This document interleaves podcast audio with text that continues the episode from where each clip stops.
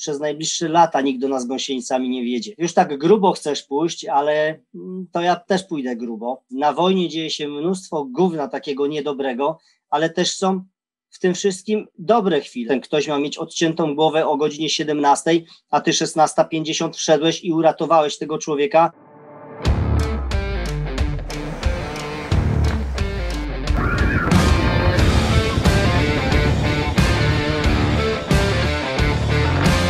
Aby być na bieżąco, kliknij subskrybuj i dzwoneczek. Angelika Wielgus-Lach, zapraszam na program Kulisy Sukcesu.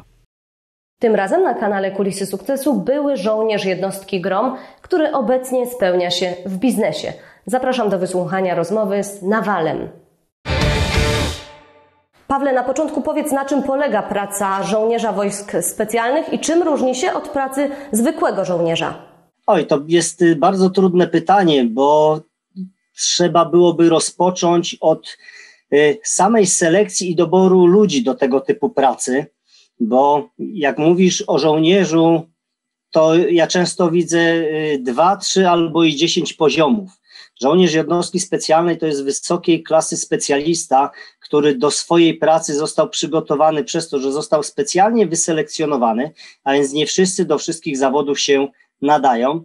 Co więcej, y, wojskowość musiała być jego pasją, a więc ten ciężki wysiłek, szkolenie jest coś, co lubimy. Dopiero później następuje bardzo długi okres szkolenia i tych szkoleń jest bardzo wiele, bo to jest od medycznego szkolenia, które jest bardzo zaawansowane, poprzez taktyczne, strzeleckie, nurkowe, wysokościowe, spinaczkowe, yy, spadochronowe, obsługa różnego rodzaju y, broni i sprzętu i cała masa nowinek technologicznych, które dzisiaj mamy. Prawda? Już wspomnieć o, o dronach, które chyba dzisiaj każdy już z nazwy Bayraktara zna. A więc y, żołnierz jednostki specjalnej, mogę powiedzieć, jest takim kompletnym żołnierzem, który go umiejętności przekraczają na każdym poziomie mm, podstawowe wyszkolenie. A na czym polega praca takiego żołnierza? Taka definicja, do czego zostałem y, wyszkolony, to zostałem wyszkolony do y, czynnego zwalczania siły żywej przeciwnika, ale to można rozumieć bardzo y, mocno, bo jednostka GROM była tworzona po to, by być w stanie odbijać, kolokwialnie mówiąc, zakładników, a więc do walki z terrorystami, do przeciwdziałania terroryzmowi, ale takiemu czynnemu, do czynnego zwalczania terroryzmu. I to wiesz, ogólnie, ty chcesz, y, żebym ci powiedział, jak wygląda moja praca, że przychodzę rano, nalewam sobie kawę do kubka, siadam, czytam gazetę, patrzę, co się na świecie dzieje, później wyciągam broń i idę postrzelać. Nie, nie ma tak. W jednostkach specjalnych nie wygląda praca, że jest unormowana ani czasowo, ani nie jest unormowana pod względem tego, że w koło można by było toczyć zakres pracy, którą wykonujemy. Tego nie ma.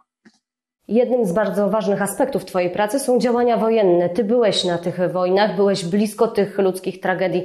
Jak wspominasz tamte czasy? Pytasz mnie o wojnę, to ja patrzę na wojnę y, dwubiegunowo, bo wojna to jest y, miejsce i czas, kiedy zwalczamy siebie nawzajem, kiedy jedna strona chce po prostu zabić drugą stronę, chce, żeby tamci się poddali i chce wygrać, ale też wojna ma mm, te ludzkie serce, kiedy patrzysz, że na wojnie możesz zrobić coś dobrego.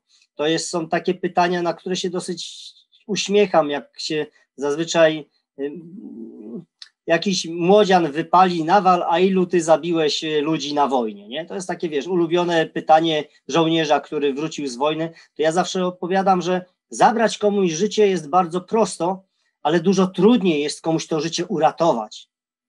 I to są takie chwile, w których człowiek y, ma satysfakcję ze swojej pracy, bo brałem udział bezpośrednio w odbijaniu zakładników, a więc tak naprawdę ratujesz komuś życie, bo ten ktoś ma mieć odciętą głowę o godzinie 17, a ty 16.50 wszedłeś i uratowałeś tego człowieka i patrzysz, że on jest w jakimś transie i nie wierzy, że będzie żyć. A więc na wojnie dzieje się mnóstwo gówna takiego niedobrego, ale też są w tym wszystkim dobre chwile. Nawet śledząc ten konflikt na Ukrainie, to nawet wy dziennikarze staracie się pokazywać, że coś dobrego się wydarzyło, że jednak jest światełko w tunelu i że będzie dobrze. Będąc na wojnie, bez rodziny, bez przyjaciół, jak ty sobie radziłeś ze stresem? Byłem na wojnie bez rodziny, ale z przyjaciółmi. U nas się to bardzo mocno mówi, że lepiej się walczy za przyjaciela niż za dowódcę, i tak jest pokazany system naszego doboru, nasze szkolenie i bycia w grupie, bo wiesz, to są często samcy i samice alfa, które można było powiedzieć, że się ścierają, ale u nas zatarły się stopnie wojskowe, one nie mają całkowicie przełożenia na naszą robotę. Masz, y, tak jak Ci powiedziałam, wysoko wykwalifikowanych y, specjalistów, a więc masz dojrzałych ludzi. Wojsko bardzo mm, to, co mamy w głowie, jak wygląda żołnierz, to to jest chłopak 18, 20 lat, 19, 21, prawda? Ja będąc żołnierzem, dojrzałym żołnierzem, to ja byłem wtedy, jak miałem 30-35 lat. A więc takich gości masz wokół siebie. E, nie pytam ciebie o wiek, ale też już jesteś, można powiedzieć, dojrzałą kobietą. A więc inaczej się pracuje z ludźmi, którzy mają po 18-20 lat, a inaczej pracują 25, 30 35 latkowie. A więc ja mogę powiedzieć wprost, że byłem tam w grupie moich przyjaciół i pytasz się, jak sobie radzi człowiek z tym stresem, z tymi działaniami, to są znowu trzy odrębne struktury składające się na całość. A więc dobór ludzi do tej pracy, dwa, wyszkolenie, a więc na takie misje, misje widzisz, na takie roboty nie wyjeżdżają młodzi chłopcy, tylko doświadczeni faceci i są w grupie osób, z którymi się lubią, przyjaźnią. I to do tego stopnia, że po sześciu miesiącach wracasz do kraju i po trzech dniach musisz pójść z nimi napić się piwa, bo po prostu dobrze w ich środowisku funkcjonujesz. To, o co chcesz się zapytać na pewno, o ten stres pola walki, on ma prawo być jak najbardziej, bo jednak jesteśmy oderwani od tej takiej naszej codzienności i rzeczywistości i rzuceni w coś takiego, co dzisiaj się dzieje w Kijowie, w Mariupolu. Może ja w aż tak drastycznych miejscach nie byłem, bo jednak ja byłem żołnierzem, byłem w innej tej otulinie takiej bezpieczeństwa, a te osoby mają prawo tam naprawdę ciężko to przeżywać. Ale chciałbym wrócić do tego, do polskiego takiego, w cudzysłowie, nie chcę mówić zwykłego żołnierza, bo nikt nie jest zwykły, nie ma szarych obywateli, tylko do standardowego polskiego żołnierza, który wyjeżdża, bo jest rozkaz, który ma nad sobą porucznika, pułkownika i generała, z którymi jest w ciągłym konflikcie, bo ci się cały czas go o coś czepiają. Bo ma niewypastowane buty, bo ma nie tak sznurówki yy, zaplecione w butach, zawiązane, bo nie ten mundur, bo nie ten beret. I oni sami sobie dodają w tym wojsku mnóstwo złych yy, wyrażeń, mnóstwo złych yy, emocji, a poza tym jeszcze są w miejscu, gdzie trwa wojna, gdzie jest konflikt zbrojny. A więc dlatego ja uważam, że żołnierze z, z, to, żołnierze ze standardowych, konwencjonalnych jednostek mieli dużo, dużo gorzej, chociaż robili mm, mniej, jakby to powiedzieć, chociaż przeprowadzali mniej, e, mniej, mniej, mniej, słowo mi trochę ucieka, chociaż przeprowadzali y, operacje, które nie były tak bardzo mm, narażone y, na kontakt z przeciwnikiem jak nasze. Może tak to. Zostając przy tematyce stresu, ale troszeczkę zmieniając temat. Teraz jesteś na emeryturze, ale ta emerytura nie jest taka zwykła, bo robisz bardzo dużo rzeczy. I czy ten stres w biznesie można porównać do tego stresu, jaki miałeś właśnie na wojnie? Czy ty jesteś dzięki temu, co przeżywałeś na wojnie, przygotowany bardziej do prowadzenia swojego biznesu? Bo wiadomo, z biznesem wiąże się dużo sytuacji stresowych.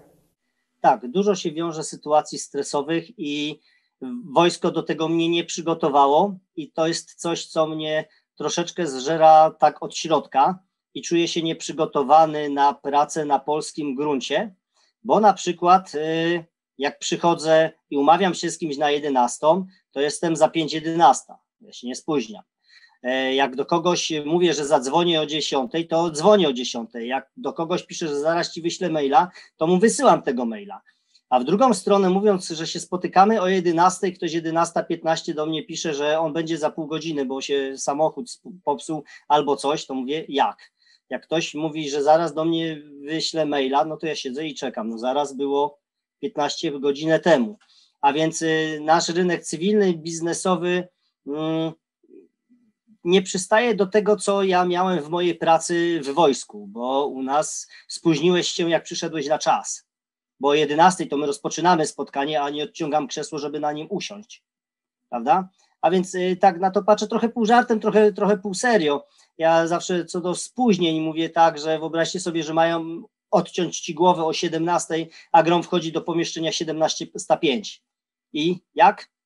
Fajnie, że przyszliście, że jesteście? Czy a little bit too late? Nie? A więc y, tak, ale jest też y, druga strona y, tego medalu, jak zostałem przygotowany do pracy w cywilu. To są takie rzeczy, o których nigdy nie myślałem, a tak została tworzona jednostka GROM, bo ona została stworzona na standardach amerykańskich, brytyjskich. I żeby móc się szkolić na takim etapie, na jakim myśmy się szkolili, musieliśmy przejść zmianę mentalną. Ta zmiana mentalna ma takie proste kroki, bo nam już się nic nie udaje, ja jestem pewien, że jak zdałaś prawo jazdy, to powiedziałeś, że ci się udało zdać prawo jazdy. Udało ci się zdać maturę i udało ci się dostać pracę. A dlaczego nie zdać prawo jazdy, bo się potrafi? Dlaczego nie zdać matury, bo się umie i się idzie i się zdaje? Dlaczego nie dostać pracy, bo się ma kwalifikacje, tylko ma nam się to udać? A więc nam w gromie już się nic nie udawało, tylko jak coś robiliśmy, to wiedzieliśmy, jaki będzie efekt, bo potrafimy, bo robimy. E, jedną z takich rzeczy, która mnie zaskoczyła na rynku cywilnym, jest to, że nagle stałem się e, mówcą, nagle prowadzę zajęcia i dzisiaj mój biznes poza pisaniem książek wiąże się z tym, że jestem na konferencjach i opowiadam o tym, jak przekuć sukces z jednostek specjalnych z działaniu na sukces w biznesie. Amerykanie robią już to bardzo dawno i tych mówców motywacyjnych z Navy Seal czy z Delta Force jest bardzo wielu.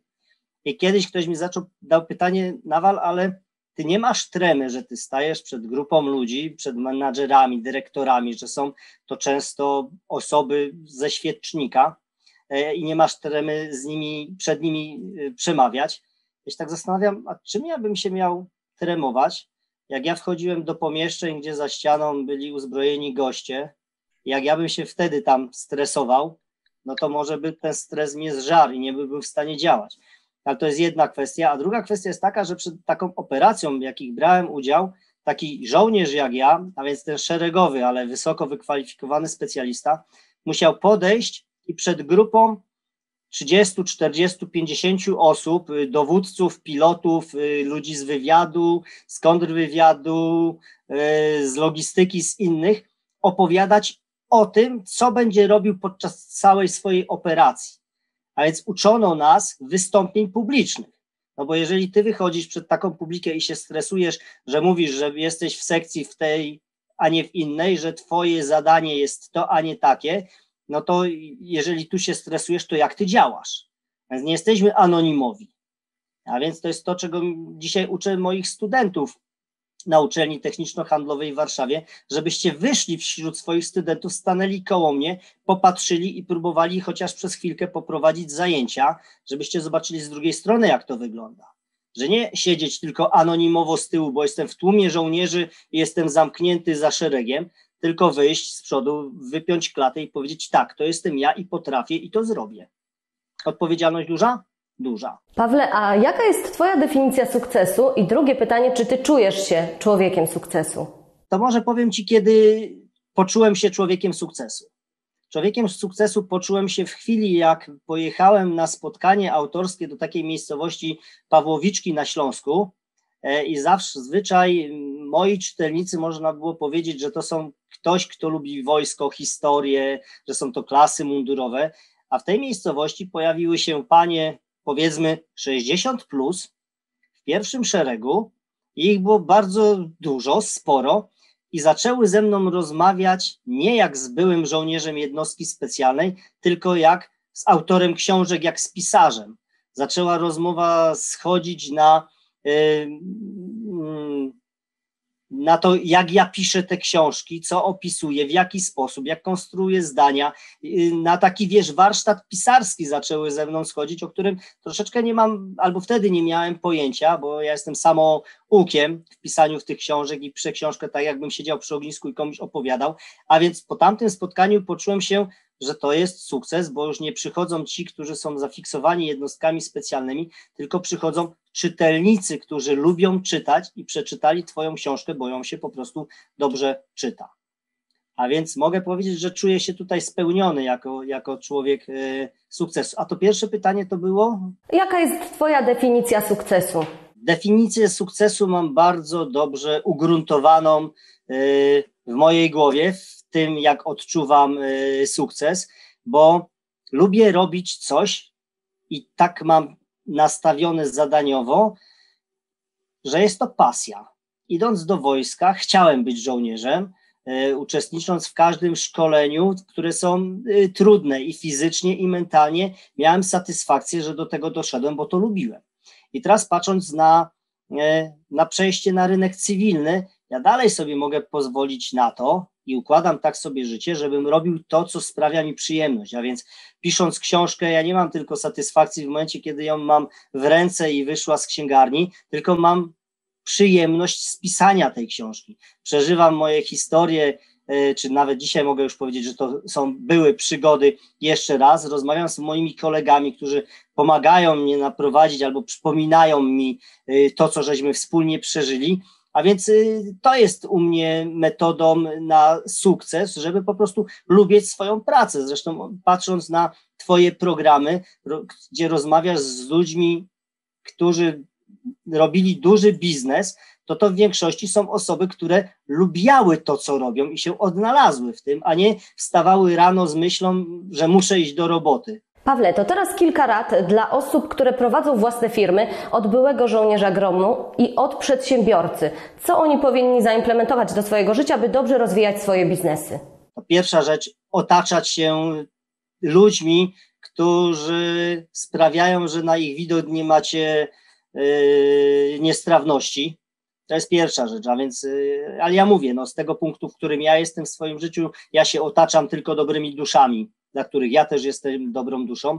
Yy, dwa, to jest sumienność połączona z punktualnością, bo na 10 moich spotkań 9 osób się spóźnia, a ja dalej przychodzę punktualny, a więc moja sumienność przemawia za mną, że nie musi się ktoś zastanawiać, czy Nawal będzie na spotkaniu, czy jak się umówił 14.50, czy kliknie i, i będzie włączony, prawda? A więc mówię, więc jestem. A więc y, druga rzecz, że będzie można na Was na pewno liczyć. Chociaż inni Was y, zawiodą, będą niepunktualni, bądźcie sobą, walczmy z systemem, że nam się nic nie udaje, tylko że potrafimy. I to jest właśnie trzecia rzecz, a więc przyznawać się do tego, że coś potrafię, bo jak się przyznaje do tego, coś, że coś potrafię, to musi za tym iść i idzie odpowiedzialność, że tego nie spieprzę. Powoli kończąc naszą rozmowę i nawiązując teraz y, do konfliktu y, rosyjsko-ukraińskiego, powiedz, czy Twoim zdaniem my Polacy mamy się czego obawiać w perspektywie najbliższych lat? Ale my się mamy czego obawiać od tysięcznego roku. Nasze położenie geopolityczne jest tutaj i się nie zmieniło. A więc tylko yy, ta taka wykładnia, że my mamy czasy pomiędzy konfliktami zbrojnymi jest y, nieoceniona i nie do prze, mm, jakby to powiedzieć, nie jest ograniczona ramami czasowymi, albo inaczej, jest ograniczona ramami czasowymi, bo mieliśmy pierwszą wojnę światową, ona się skończyła 19 lat, druga wojna światowa. Od 45 roku do 80, do 91 kolejne cztery dekady, kiedy mieliśmy w miarę pokoju. Później mamy stan wojenny.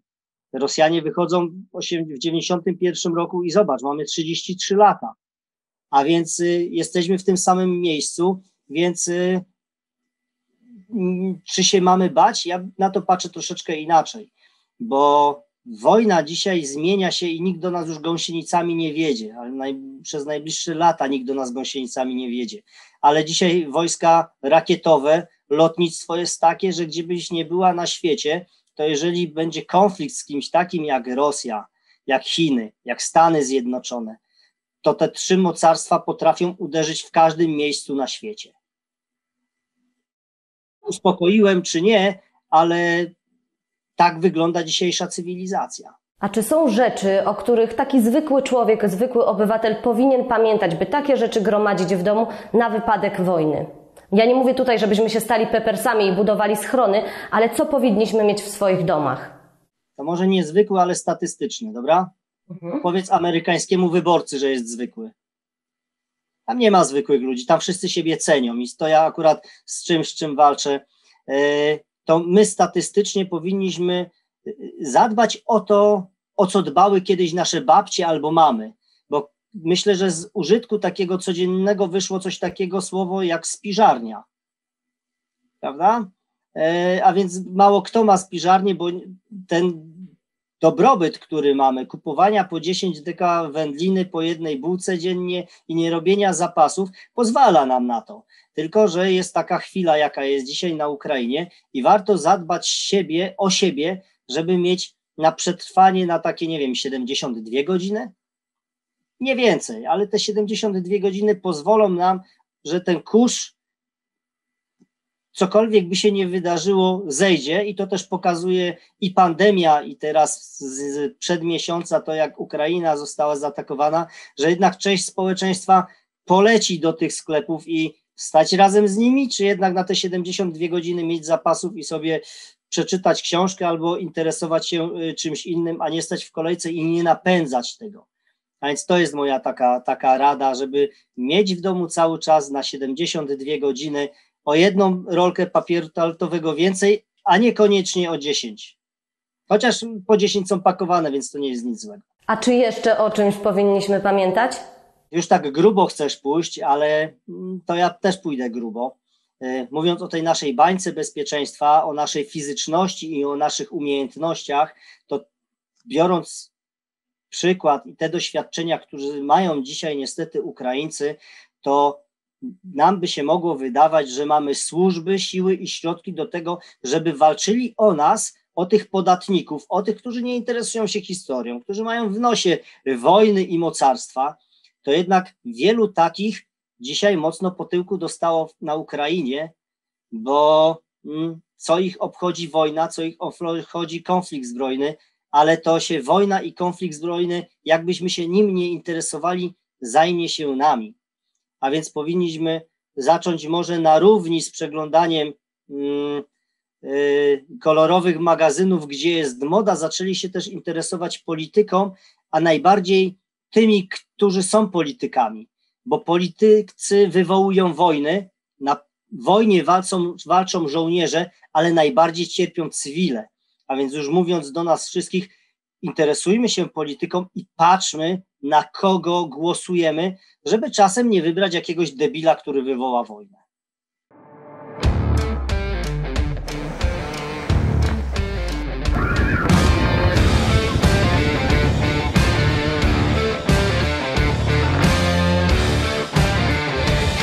Aby być na bieżąco, kliknij subskrybuj i dzwoneczek.